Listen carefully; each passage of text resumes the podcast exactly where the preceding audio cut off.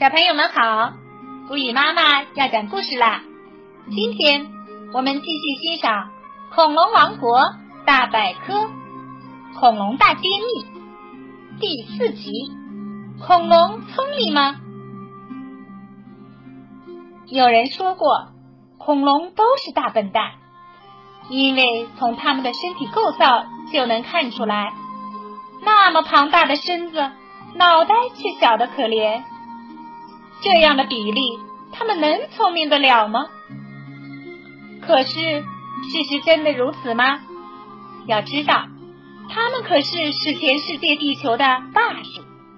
如果真的那么笨，他们也不可能统治地球那么长时间了吧？反应的快慢，我们的有些运动是不需要经过大脑便能直接做出反应的。比如你不小心被针刺到，手肯定会马上缩回，这就是反射性反应。可是对于恐龙来说，由于它太过庞大，这种反应沿神经的传播时间会变长，因此它的反应就比人慢很多。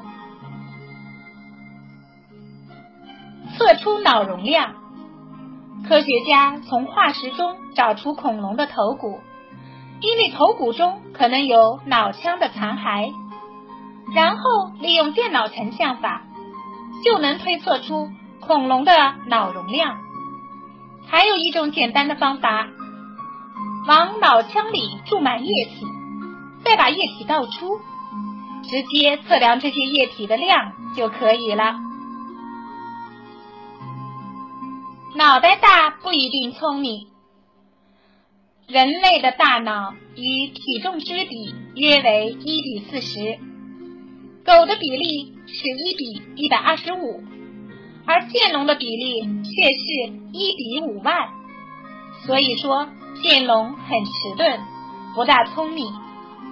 可是小鸟的大脑与体重之比高达1:12，但它却远没有人类聪明。双齿龙是最聪明的恐龙，它的脑容量相对较大。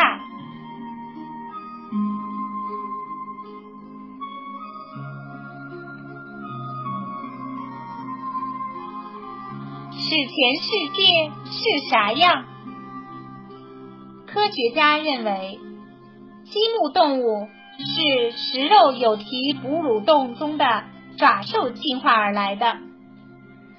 走鲸是鸡目动物中最早出现的成员之一，它的化石在今天的巴基斯坦附近被发现。不过，在走鲸生活的第三纪史新世时期，这片地区是属于欧洲的。走鲸很像现在的水獭或鳄鱼，可以在水中、陆地上行动自如。